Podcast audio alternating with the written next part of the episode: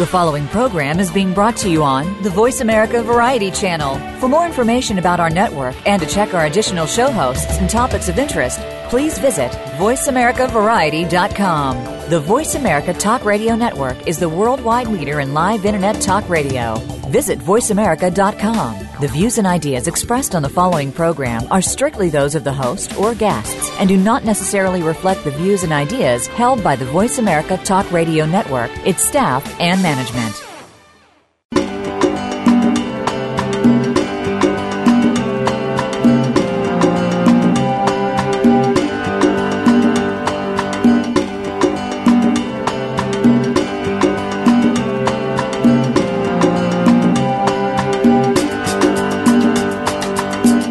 Save our wildlife, save the environment, save our world.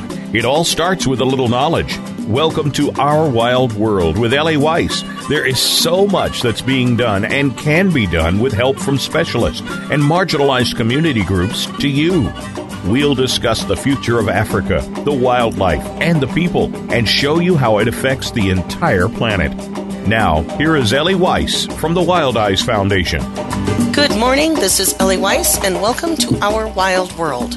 With the Convention of International Trade in Endangered Species of Flora and Fauna, known as CITES, the Convention of Parties COP17, COP17, has begun and is in full swing. Our Wild World and Wildize are bringing you the news of what is at stake through a variety of NGOs, experts, and programs that are headlining several of the proposals. These proposals will define the future for much of our rapidly diminishing wildlife as we continue to bring you the list is Lisa Hywood, founder of the Tikki Hywood Trust, a nonprofit based in Zimbabwe, and their precious tenants are one of the most highly illegally trafficked animals in the world, the pangolin. Perhaps you've never heard of it, or you have by seeing thousands upon thousands of them packed in shipping crates headed for illegal wildlife markets. Lisa is going to help us understand this fascinating animal, what protections it needs, and how you, my listeners, can help. Lisa and the Tikki Hywood Trust is one of the official representatives for Zimbabwe and the pangolin at CITES COP17. And be sure to check out the just published scientific report in Oryx, the Fauna and Flora International Scientific Journal. The name of the report is Taking a Stand Against Illegal Wildlife Trade The Zimbabwean Approach to Pangolin Conservation. We will have that link posted on our website, and be sure to check the Tikki Hywood Trust, tikkihywoodtrust.org, and uh, visit and see what they do. In the meantime, welcome, Lisa. Good evening. Hi, Ellie. Good to see you and good to be a part of the show. Well, I'm so glad you're here, and it's good morning for me and good evening for you. That's what's so wonderful about Skype and being able to connect with people all over the world and help help our listeners understand what is going on. And these two weeks here are so critical in the terms of what's going on with wildlife, wild places, and wild spaces because of what is happening at CITES. And it's such a pleasure to be speaking with you today. I've known of you and your organization for more than 15 years, and we avidly read your newsletter. So, listeners out there, do sign up for their newsletter so you can stay tuned on what's going on. Um, so, when I was first introduced to you, I have to confess, I did not know much about pangolins other than that they reminded me of our armadillos. However, I have since learned that the pangolin is unique. It has no other related species, not even our armadillo, even though they look similar. Therefore, it has a rich history and a very important role in the landscapes and ecosystems it inhabits. It resides across the globe India, Pakistan, Vietnam, Zimbabwe, South Asia, four species in 24 countries across West, Central, and Southern Africa alone. There is a surprising lack of quantified data for this species, other than it is disappearing rapidly from its range states as one of the most widely poached animals in the world. So, with that uh, beginning, let's start, uh, Lisa, with a little background about you, how you got started, and how, why, and how you founded the trust.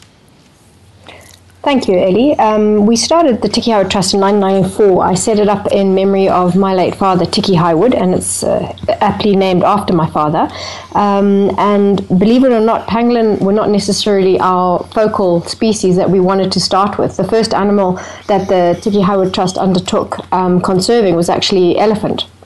And in 1994, we undertook the first ever world elephant translocation for bull elephants, um, which was an amazing experience. And I can quite honestly say it opened my eyes to the world of conservation and how unique people can come together and work with one aim in mind and one goal and achieve it. Um, and I think for me, what I garnered out of that experience of moving elephant was that we, we make up a whole, multiple species and we are all equally important to uh, create this planet and be a part of this planet that we live and share. And the pangolin is only one of those species that make up the whole. Um, I think for me, I chose the pangolin as the logo because in Zimbabwe, a pangolin is the highest honor you can ever bestow to anybody.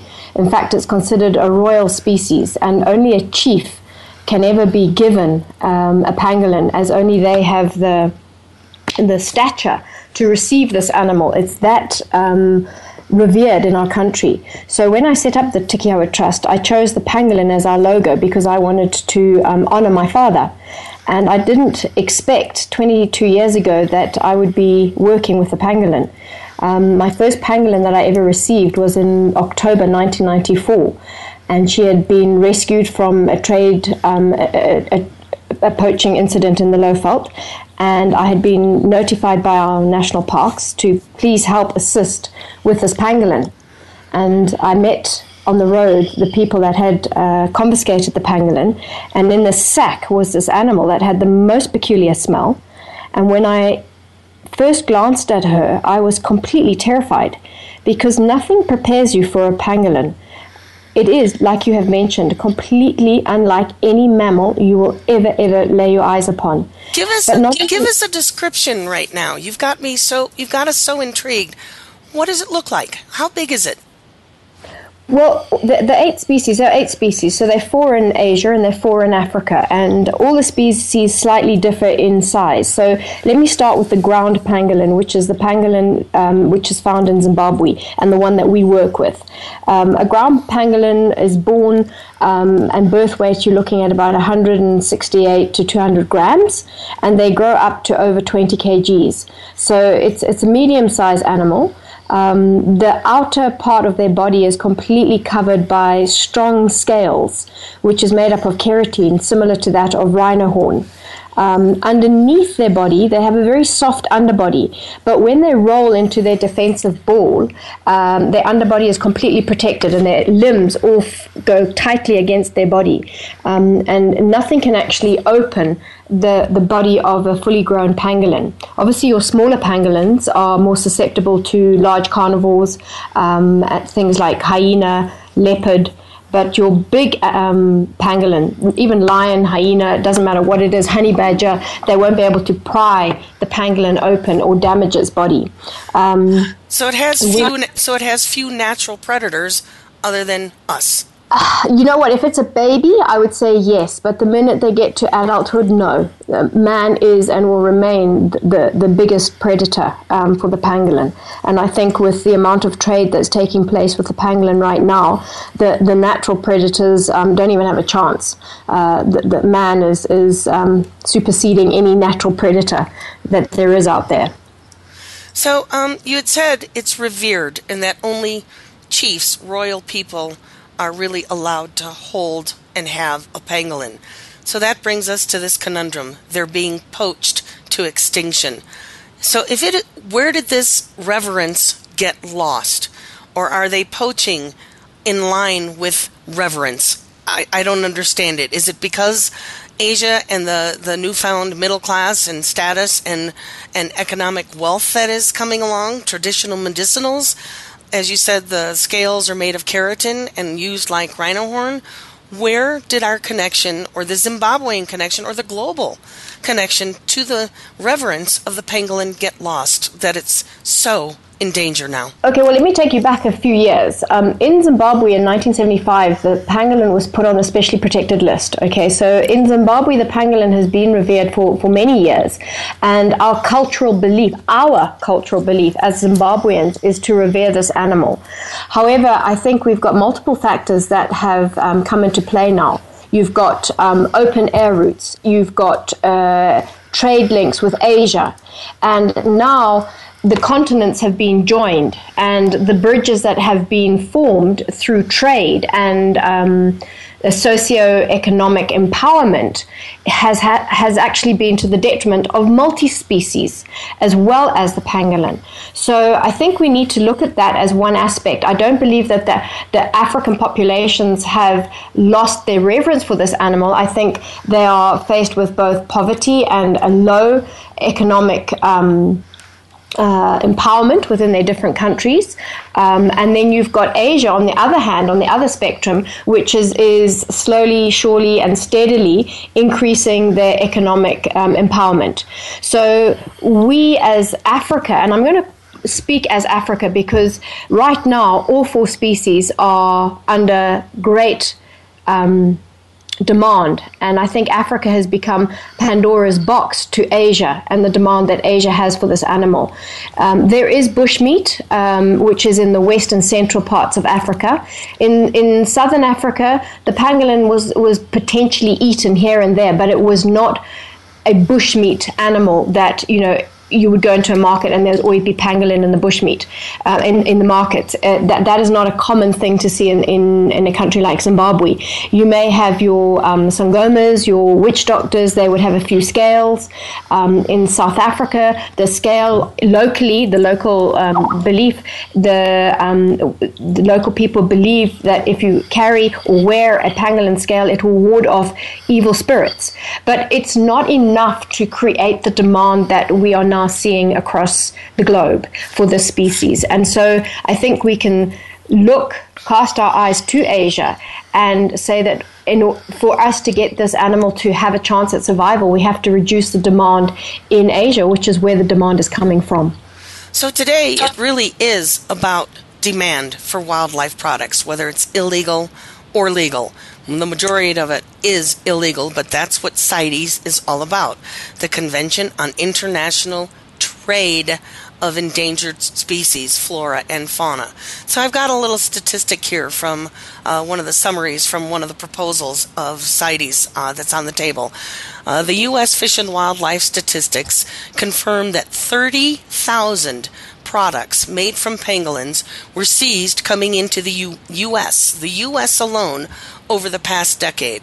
So when we think of Southeast Asia, as Tikki, uh, excuse me, Lisa was just telling us, and this booming population, not only in Asia, but across the world, the wildlife products are not just headed there. They're being transported out, seized, caught, poached within the countries that they live, but they were are they're following the Asian diaspora around the world, leaking through borders that are more like a sieve. And part of the problem and what we're going to be talking about today is the law enforcement has a difficult time being underfunded, understaffed, and under pressure to search as Tikki. Uh, I'm sorry, I keep calling you Tikki. Um, I'm talking to your dad. We're channeling your dad today. Um, international wildlife law enforcement is under such pressure to search all these globalized ports of entry all over the world. It's an almost impossible task when um, crime cartels and poaching is on the scale that we have today. So, um, we've got a couple minutes here. Why don't we head into some of the approaches that the Tikki Hywood Trust does. And you've got um, a five point, multifaceted approach to reducing wildlife crime. And a lot of that deals with legislation. And on your website, tikkihywoodtrust.org, uh, you've got it beautifully written up direct, regulate, and implement, discover, train, and impart. So a lot of that deals with the judicial process, crime scene, and courts. Let's let's get into that a little bit, and we'll pick it up in the next section. Okay. Um, Ellie, I'd just like to come in here and say that CITES is only one facet of solving the problem. Um, even if all animals uh, are uplisted to Appendix 1, or put it this way, all eight species of pangolin are uplisted to Appendix 1, it is not going to solve the problem. And that's why, as the Tikki Hywood Trust, we have looked at a, another area, which is law enforcement. Um, but not only law enforcement, it's also the prosecution. We believe that in, in order to have correct legislation, firstly, secondly, you have to make sure that th- this legislation is enforced. And thirdly, once it's enforced, you have to make sure that the, the law acts as a deterrent. There is no point in having a law of a country where it is not enforced and not acting as a deterrent. Why have it? Um, and, and this is the approach that we've taken and why we are working with the judicial system within Zimbabwe and having the results that we are being able to have. So this brings me to another point. You said CITES is not the only body. Very true. Uh, last week or um, a couple weeks ago was the recent deliberations from the World, the IUCN Wildlife Conservation Congress in Honolulu. Uh, were you there? Was the pangolin uh, discussed there? And what were some of the deliberation, uh, the the the, uh, the outcomes? Um, I personally was not there, but the pangolin was most certainly discussed, and I think it was one of the focal species. Um, from being an animal that people almost have never heard about, even through the NGOs um, and other conservation bodies around the globe, I think the pangolin now, at long last, has had a spotlight focused on it, and, and people are talking about this animal and, and getting prepared to try and save it. All we can hope for is it's not too late. Well, I hope so because as you go through, if you check out the IUCN traffic website for CITES and look at the various proposals that are on the table, the majority of them, out of I think 39 proposals, are I, I'm, I think, if I recall correctly, there's at least six to eight on pangolin alone across various countries where it, it's range states. So um, pangolins have already disappeared in China. They're fast disappearing in Vietnam and other parts of Southeast Asia for the same reasons that the demand for rhino horn exists, as we talked about, and the, ri- the rise in the economic empowerment of the middle class and increased affluence. So, um, pangolin wasn't on our radar, so to speak, as, as we've discussed. Now it is. So, let's wrap this little section right here with why has it suddenly become in such demand?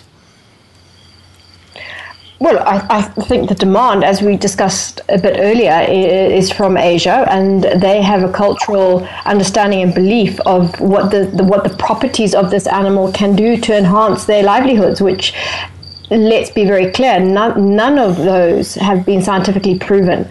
So, th- the blood of a pangolin, um, the scale of a pangolin, the fetus of the pangolin, all of these things that are consumed in Asia, not one um, uh, medicinal purpose, traditional medicinal purpose, has been scientifically proven to actually work. So, this is where we are, folks, my audience, my listeners, my wonderful people out there. We have to bring awareness and in all wildlife crime and illegal trade and even legal trade. What this program is about, Our Wild World, is bringing awareness to what we humans have to reorient our lifestyles to. As Tikki opened up, I'm sorry, Tikki, your dad, here he is. He's standing right next to me. And what Lisa are trying to tell us is the world has changed. We are not living on the same planet we were on 50 years ago. Pangolins are being lost because of globalization and so much happening. So stick with us. We need to take a short break, but you're going to want to come back because we're going to talk about law enforcement and why this is such a problem and what the Tikki Hywood Trust is doing. We'll be right back.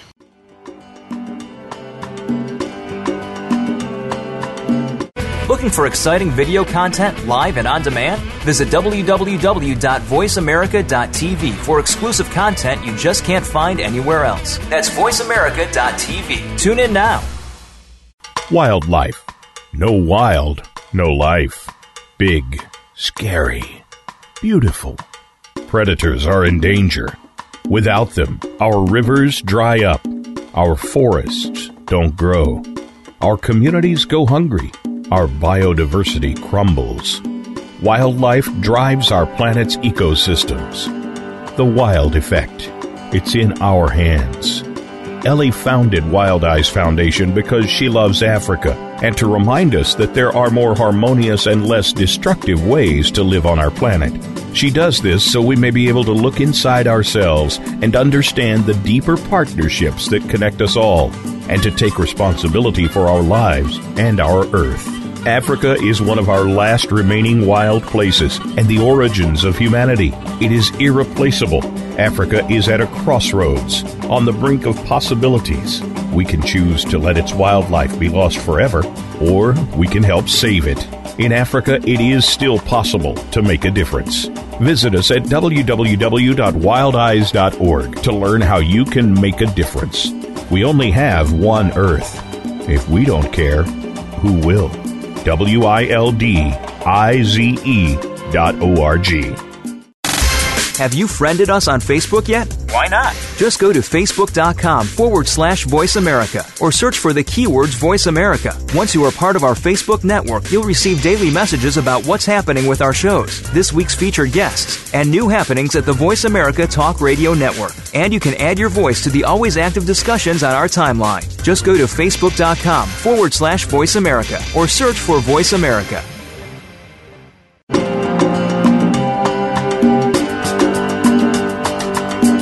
You're listening to Ellie Weiss and Our Wild World.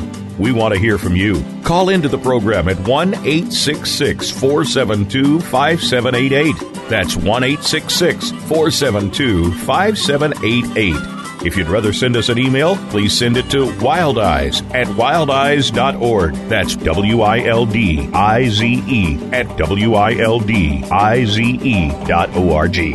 Now, back to our wild world. And welcome back. This is Ellie Weiss with my guest Lisa Hywood of the Tikki Hywood Trust. Her father was Tikki, so pardon me when I keep calling Lisa Tikki. He's I'm looking at a picture of him, and uh, he's here, and I think he's smiling that we are talking about uh, the Tikki Hywood, Hywood Trust and pangolins. So, Lisa, help us understand what is it that the trust does with pangolins? Um, Ellie, actually, with pangolins, uh, we've now been working. I think we're one of the longest-standing NGOs um, worldwide that have been working with the species. We started working with the species in 1994, as I mentioned a little bit earlier, and we actually do everything with a pangolin from A to Z. We're involved with the rescue, the rehabilitation, the release of this animal. We're also involved with working with the um, investigation units on the ground uh, in anti-poaching for these pangolin, um, and and we, we also work with uh, the laws and the legislation pertaining to this species and, and all other species as well. And we work with the court systems to try and make sure that the pangolin poachers are brought to book and actually justice is served when these animals have been um, poached and, and end up in trade. Okay, so let's start here with, for now, how do you go about finding poached pangolins? How does this information come to you? How easy is it to poach them? What what is it that people are doing? Do they live in groups, the, the pangolins? Are they solitary? How difficult is it to find them? And then when you do find them to perform a seizure, what what takes place here? Okay, um, good question pangolin are solitary predominantly, and very rarely will you see two pangolin together. Um, if you do, it's nine times out of ten it would be a mother and an infant. Um, the pangolin is a very maternal species and protects its young uh, until it's old enough to be weaned from the parent. Um, so if you're two pangolin, male and female, you would meet to mate, and then once mating has occurred, the mum would head off in her direction and the dad in his direction, and then once the baby's been born, the mother would be 100% responsible for that baby. Um, so to, to see a pangolin in the wild is not a common experience. In fact, in 22 years of working with this animal, I've never seen a naturally occurring pangolin in the wild, which is a very scary um, statistic to state after being in, in, Zimbabwe for so long and working predominantly with the species. Um, a very sad one. How many have you rescued since 1994? Since 19, well, in the last three years, we've just done statistics. We've rescued 104.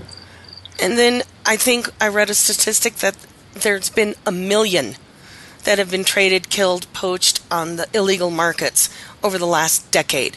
So for Lisa to say she's never seen one on a let's say, a little safari or wander through the Zimbabwean bush naturally occurring, that the only ones she finds are ones that have been poached, seized, and that she's rescuing and rehabilitating and returning to the wild. That's not only a scary statistic, it's a very sad comment on who we are. This is what this program is about. So be sure to go look at tikkihywoodtrust.org, learn more about the pangolin and what Lisa is doing. So, um, let's I'm curious if a million have been taken in the past year, and you said you've dealt with 184 in just the last three years. How long is the gestation period? How, what is the lifespan? And can they possibly reproduce in the numbers that they're being taken? And how okay. long would it take for them, their population numbers, to come back? Good questions. I'm going to start at the end and go back to the beginning, if I may, because I think the most important question that you asked there is, can their breed, their reproduction rate, um, curb the demand? Absolutely not. A pangolin is uh, has one young. We believe possibly every second year. Okay, um, the gestation period is four and a half months. Uh, this is for the African pangolin. It's not 100% known uh, for definite that is four and a half months. I think pangolins can potentially hold on to their young. We've seen it with pregnant females that have come in from the trade that only when they feel safe and secure have they finally delivered their baby. Um, there is so much about this species, Ellie, that it is it's shameful that we're in the year that we're in and we know so little about this animal globally. Um, so to answer the, the most the scariest question, no, this animal cannot come back from the brink of extinction because it can reproduce quick enough. It, that that's just not going to happen. If we can develop safe environments for these animals to live and reproduce the way that they should naturally, 100%. Um, I'm going to bring up an aspect that I know is something we're very concerned about, and that is the farming of pangolin. Uh, we do not support the farming of any wild animal, i.e., tiger farming, bear farming, rhino farming, or pangolin farming. Um, in, with pangolin in, in particular, this animal is, is highly stressed. It's a highly sensitive animal. It does not adapt well to captivity. Uh, in Africa, particularly, the diet is a major, major factor and concern. Um, these animals, because of their, their highly sensitive nature, they do not do well in captivity and the amount of resources that would be required to keep this animal in captivity it's just not sensible to put it into a captive environment when we can actually put it into our natural environment and create safe barriers for multiple species, not just the pangolin.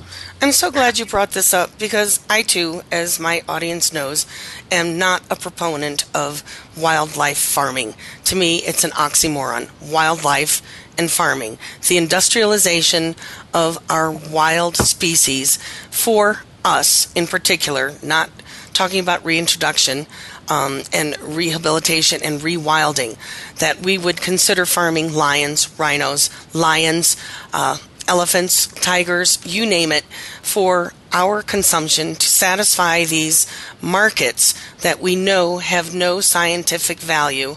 There's no data about it. I'm in complete agreement with you. It comes down to a choice of what we humans want to do. Are we going to turn the world into our supermarket and commodify everything for a price?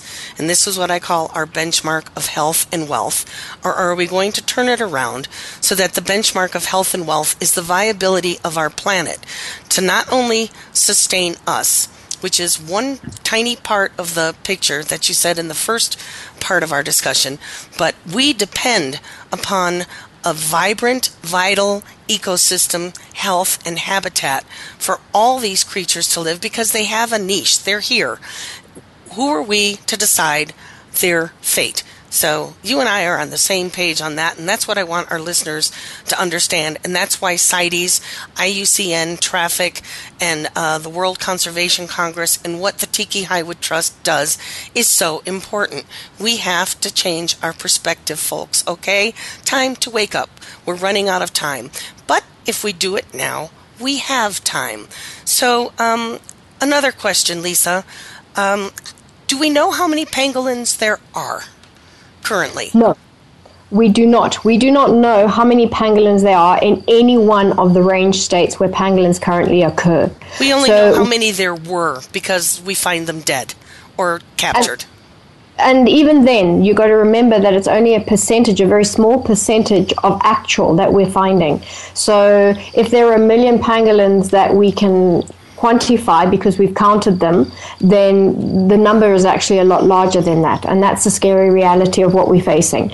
And with the pangolin, unlike any other species, we cannot go up in, a, in an aeroplane and count how many one, two, three, four, like the elephant and the rhino. This animal, because of its nature, which is secretive, nocturnal, um, they, they live underground or in high canopies, it's very difficult to see um, this animal and therefore count it. So we don't know what we're dealing with. We don't know if we have a population on the ground that is, is strong enough or viable enough to to keep reproducing in certain countries. And this is why we need to take action with the species quickly. Uh, it, it, it is paramount that we all wake up right now if we believe that this animal is worth surviving and fighting for. I'm just astonished. Um, I'm, I'm astonished that it is 2016 and we know so little. We know so much about so many things that support us and humans and our needs, and yet we've fallen so far behind in understanding the life support system that is Earth and its amazing non human beings and inhabitants. So you said pangolins live underground or in canopies. I did not know they lived in trees. So how do you how do you find how do you find a pangolin? Can you radio collar them? Can you DNA chip them and follow them with GPS like so many other species?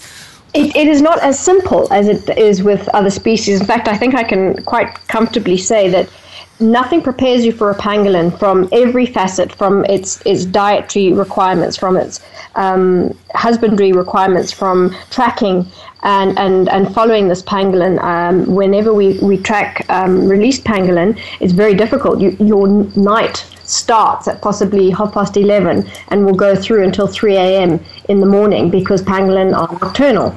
And so um, to track these animals is, is not an easy task, particularly in a country like Zimbabwe. A lot of the distribution of where the pangolins occur are in what we call um, Big Five country. So you've got elephant, rhino, lion, buffalo, etc., as well as trying to track a pangolin. So it's not very easy. Um, the Tikki Hywood Trust has worked for the last six months on the first GPS satellite um, tracking device for a pangolin, and we hope to be able to fit that onto one of our released pangolins um, before the end of this year.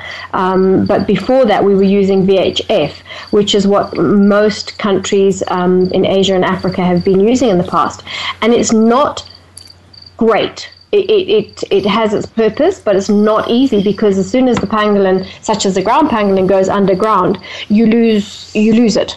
So um, it, it is it makes it very very difficult. We're hoping that if we can get enough data from GPS, GPS satellite tracking, um, you know, it, it will give us a better insight into the movements and understanding of these species, of these animals. Well, you bring up a really good point. This is where our listeners can help. Uh, once again, visit tikkihywoodtrust.org and go to their How You Can Help and How You Can Get Involved links. And donate. What's some of your wish list? Um, tracking devices. what kind? Let's get specific here, so our our our listeners know if they give some of their time and some of their money give up a latte for a week or a bottle of water here in, in, in a very affluent nation and country, what does that purchase for the for the trust to help the pangolin? It, does it pay for your rangers? Does it pay for tracking? What does a GPS unit cost? A, a, satellite GPS is, is thousands of dollars. It's three thousand dollars. So that, that, but it's the first of its kind, and hopefully, once we've had further success, we'll be able to reduce those costs. Um, you've got VHF satellite uh, VHF collars, which are obviously a lot um, uh, less expensive. You're looking at between two hundred and fifty to 300 US dollars for a VHF um, tracking device. Uh, but every facet, I mean, if, if somebody were to donate $10 or $20 to Pangolin Conservation Within Zimbabwe, it will go into not only the rescue, um, the rehabilitation, and the release of that pangolin, but it will also go into the, the court process. And I think a lot of people don't necessarily understand what this process entails. Um, you know, it, it is it, it entails multiple uh, departments from your ZRP, your Zimbabwe police. It, you've got your investigators, you've got informants who have given you this information to act upon. Um, then you've you've got your magistrates, you've got your public prosecutors. All of this is a system. It is team effort that is required in order to bring justice for these animals that have been poached. Um, and and this is something that the Tikki Hywood Trust has been working on for the last five years is, is understanding our judicial system, uh, bringing it into into current day and understanding, getting all the different um, authorities to understand how grave illegal wildlife trafficking is and how much it affects a country like Zimbabwe. Illegal wildlife trafficking affects every single one of us. Whether you sit in comfortably in, in an air conditioned or heated environment in America or you are starving in Africa, it doesn't matter where you are. Illegal wildlife trade affects every single one of us. And I do believe that we can all contribute to fighting this fight. Um, but we have to understand it and we have to understand how it is that we, in our own capacities, can support this kind of um, activity on the ground. So, what I'd like to do is get into that some more, and all this uh, report that you've just that's just been published in Oryx, and what you're going to be doing at CITES. So, why don't we step away for a little break, and we'll be right back with really the crux of what is going on to save pangolins right now. So, stick with us. We'll be right back. Looking for exciting video content live and on demand? Visit www.voiceamerica.tv for exclusive content you just can't find anywhere else. That's voiceamerica.tv. Tune in now. Wildlife. No wild, no life. Big, scary, beautiful. Predators are in danger. Without them, our rivers dry up, our forests don't grow, our communities go hungry our biodiversity crumbles. Wildlife drives our planet's ecosystems. The wild effect. It's in our hands. Ellie founded Wildize Foundation because she loves Africa and to remind us that there are more harmonious and less destructive ways to live on our planet. She does this so we may be able to look inside ourselves and understand the deeper partnerships that connect us all and to take responsibility for our lives and our Earth. Africa is one of our last remaining wild places and the origins of humanity. It is irreplaceable. Africa is at a crossroads, on the brink of possibilities.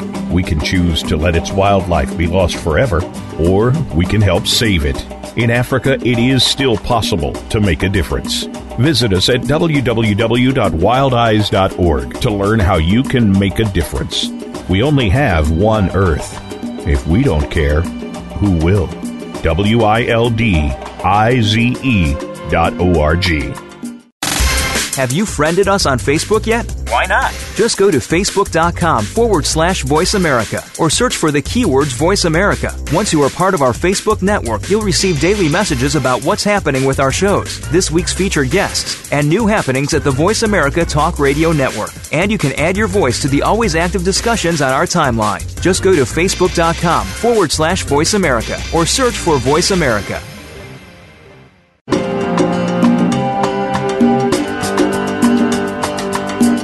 You're listening to Ellie Weiss and Our Wild World. We want to hear from you. Call into the program at 1 866 472 5788. That's 1 866 472 5788. If you'd rather send us an email, please send it to wildize at wildize.org. That's W I L D I Z E at W I L D I Z E dot O R G. Now, back to our wild world. And welcome back. This is Ellie Weiss. You're listening to Our Wild World, and my guest, Lisa Hywood, founder and uh, chief cook and bottle washer of the Tikki Hywood Trust. So, in the first part of this program, uh, we've learned a lot about this what was a very little known animal, the pangolin. We've learned that it is seriously threatened and currently at CITES, the Convention on International Trade of Endangered Species of Flora and Fauna, that uh, Lisa Hywood and the Tikki Hywood Trust are going to be the official representatives at CITES, and there is a lot going on at CITES about the pangolin. Um, across the world. As we said, it's found in several places around the world Pakistan, India, Vietnam, Southeast Asia, and 24 countries alone across West, South, and Central Africa. So Lisa is in Zimbabwe, and we've heard a lot of news about Zimbabwe lately. Um, between the political strife that is going on, the deep poverty, um, the selling off of wildlife to China, and zoos. There's the, the baby elephants. You began with elephants. So our audience is very aware of the young elephants that are being shipped off to China along with very uh, various other species.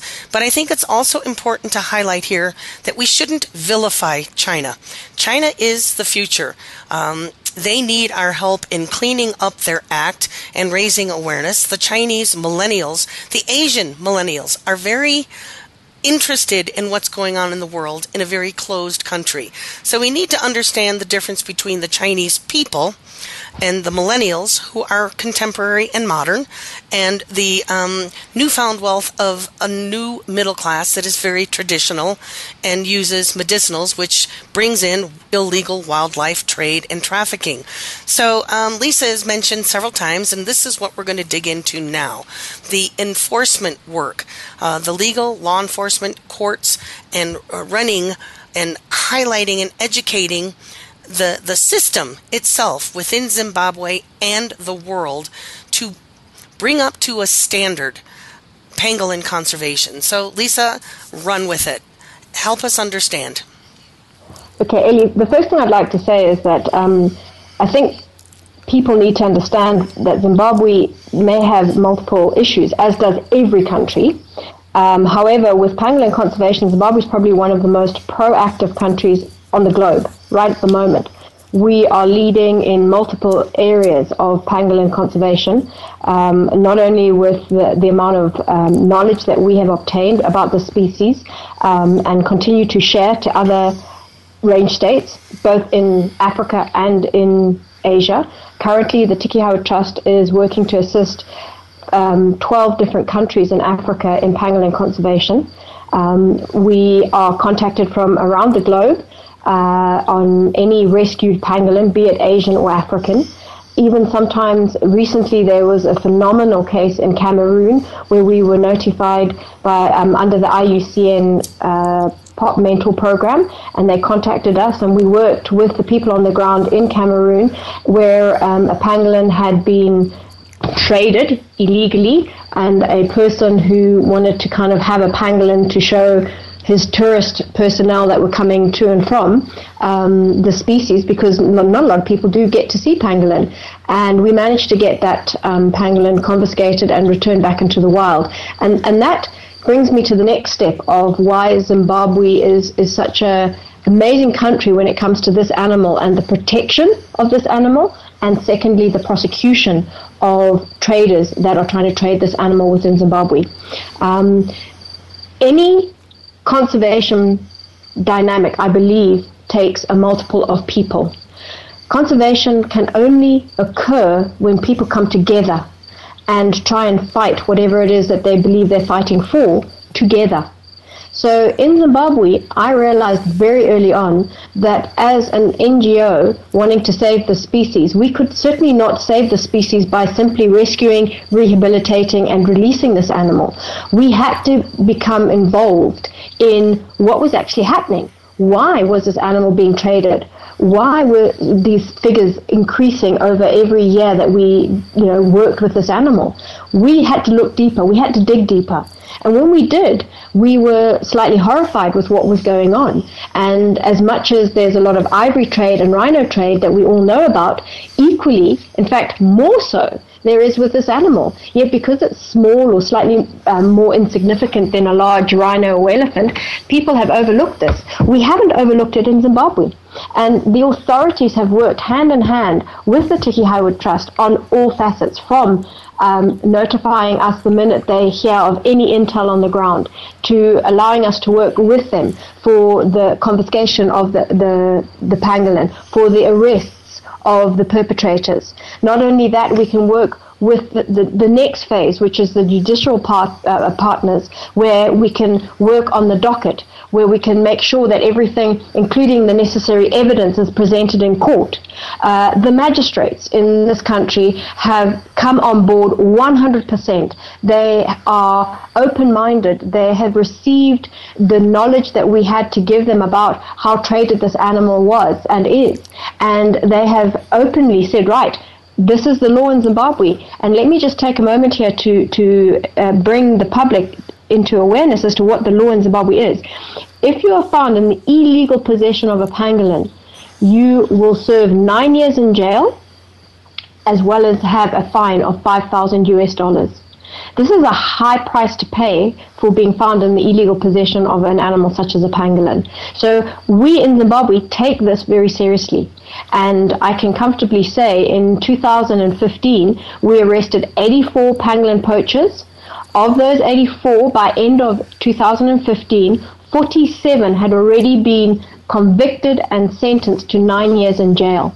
I do not believe that there is one single country globally that can report those figures for pangolin poaching. Yet there are people in Asia that are eating pangolin at restaurants, even though in China the law states if you are found to eat a pangolin, or I think there's X amount of um, endangered species, the, the jail term, the penalty for doing such a crime is 10 years. How many times has China enforced that within China? Right. So you've, you've just highlighted a very sticky wicket catch 22. You've been doing this work and highlighting and bringing up standards, judicial, law enforcement, and awareness. And you just reported that 84 poachers were convicted, and a percentage of them had been previously convicted. So no, no, no, no. I think you've misunderstood there. Okay, in reiterate the, that, please. Okay, so in the year 2015, 84 pangolin poachers were arrested and prosecuted. The, no, of those 84 pangolin poachers, 47 have already been convicted and sentenced to nine years in jail. Okay. Okay. There obviously there's some that have been acquitted, and there are still some pending cases. Okay. So is your outreach and the work that you're doing with the judicial system and law enforcement I'm understanding you say that there has been a decrease. It is working. So where is the where are the gaps that still need addressing to bring this number down, the number of poachers down to let's say zero, and what we can do as individuals through our Facebook pages. Um, please check the Tikki Hywood Facebook page. And once again, tikkihywoodtrust.org. Help, help, help. You've just learned where the, the money goes. So, what can we do as a social network? You said conservation is about people. That is my uh, tagline all the time wildlife needs us to leave it the space and the habitat to do what it does. And we need wildlife to occupy this habitat, we need to protect it because it provides ecosystem functions that we depend on for our survival. So, where are the gaps? What can we do to highlight across the world? And as you said, China is not enforcing this. What can we do? What will CITES do? And what will the other organizations do to change to change that statement? Well, geez, that's a, that's a big question. Um, well, I guess it comes down to to your hopes for for COP17, and then um, what we can do in terms of petitions or awareness to just make sure this does not fall off the radar. Okay, let let's simplify it because it's it's, it's a huge problem that we're facing. Okay, and it, in order to solve any major problem, it will become a multifaceted approach. So let, let's look at what we're dealing with. One, we're about to go and, and be able to hear proposals which will try and uplist all eight species of pangolin. Currently, all eight species of pangolin are on Appendix 2. Okay. Um, However, the Asian species, those are four species in Asia, have a zero commercial export quota, which means that no pangolins can legally be taken out of the wild in Asia. But it has left Africa open because Africa doesn't have a zero quota.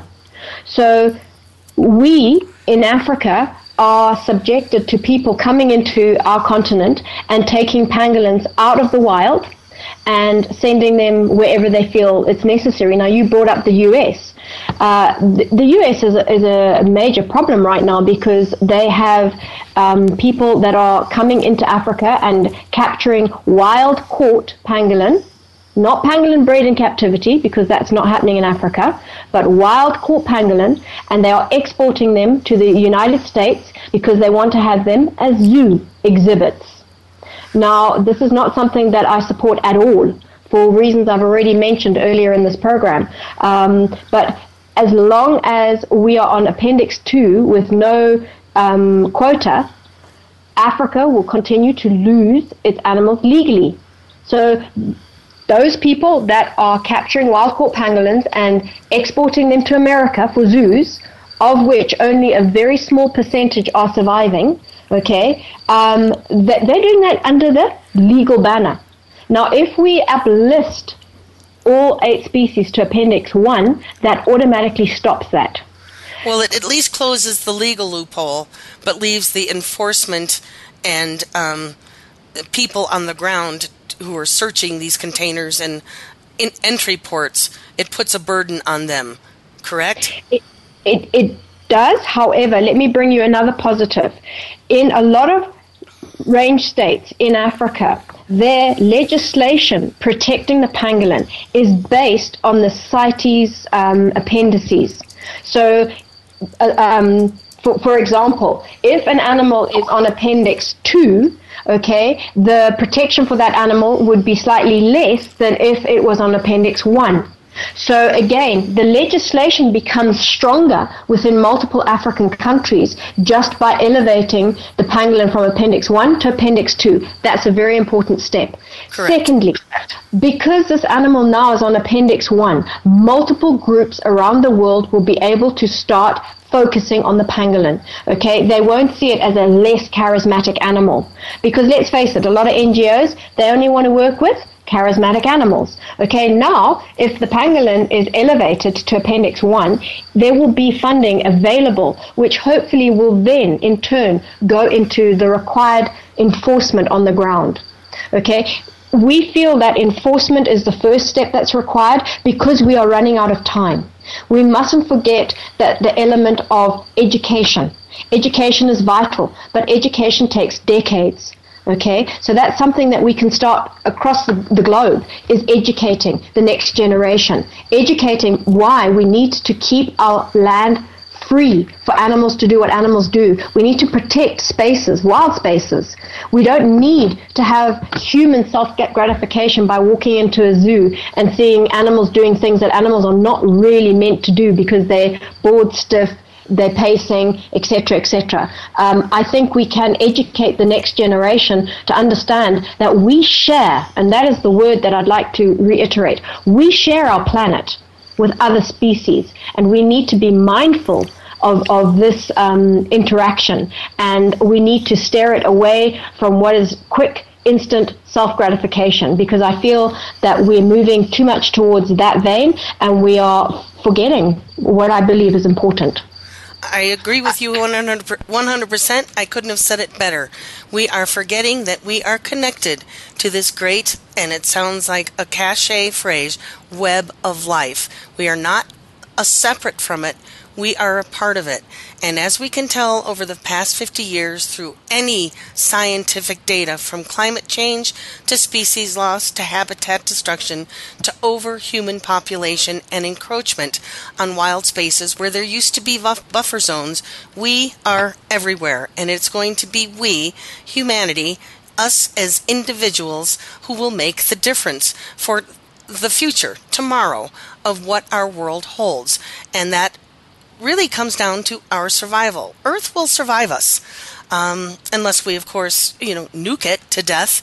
Uh, but what kind of world do we want? Do we want a diminished world that is just homogenous and there for us while we decide who lives, who dies, and why? Or are we going to maintain a planet an Earth that is vital, vibrant, and functional for our survival and, as Lisa just said, for the future? And the future starts right now. So, once again, I would like our listeners to visit tikkihywoodtrust.org, read through what they're doing, go to uh, IUCN traffic and COP17 CITES. This is critical information, folks.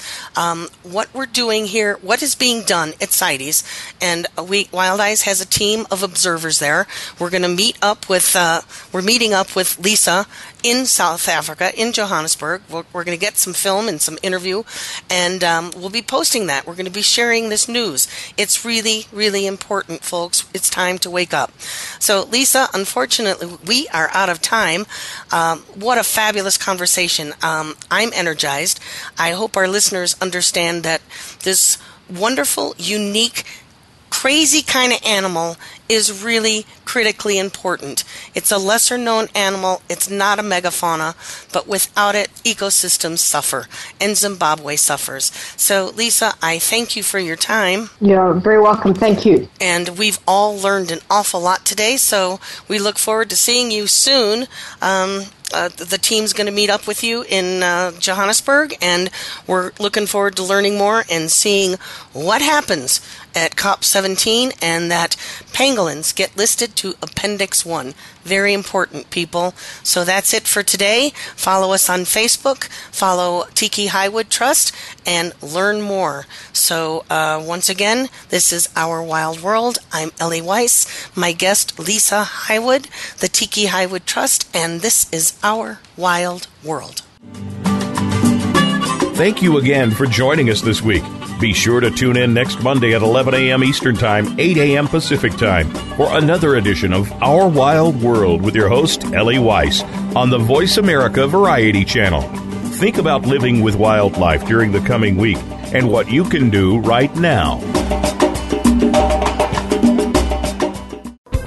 Thanks again for listening to the preceding program brought to you on the Voice America Variety Channel. For more information about our network and to check out additional show hosts and topics of interest, please visit VoiceAmericaVariety.com. The Voice America Talk Radio Network is the worldwide leader in live Internet talk radio. Visit VoiceAmerica.com. The views and ideas expressed on the preceding program are strictly those of the host or guests and do not necessarily reflect the views and ideas held by the Voice America Talk Radio Network, its staff, and management.